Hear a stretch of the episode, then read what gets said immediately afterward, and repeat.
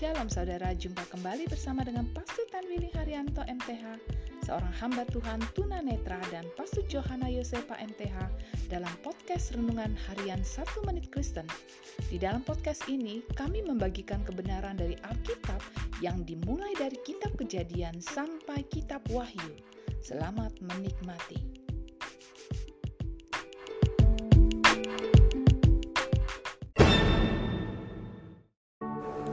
Shalom saudara berharga di mata Tuhan, senang dapat jumpa dengan saudara.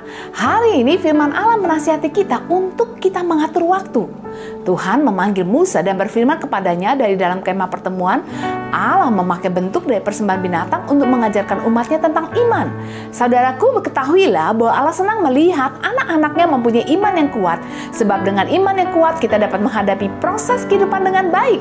Agar iman dapat menjadi kuat dan bertumbuh, maka kita harus mempunyai waktu untuk membaca dan mempelajari firman Allah. Apakah kita sudah mempunyai waktu membaca dan mempelajari firman Allah?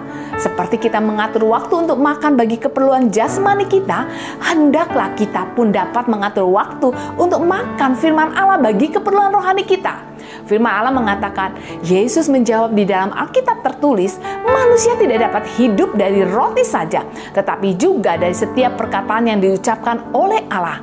Untuk itu, aturlah waktu setiap hari untuk dapat membaca firman Allah agar iman kita kuat dan bertumbuh. Amin.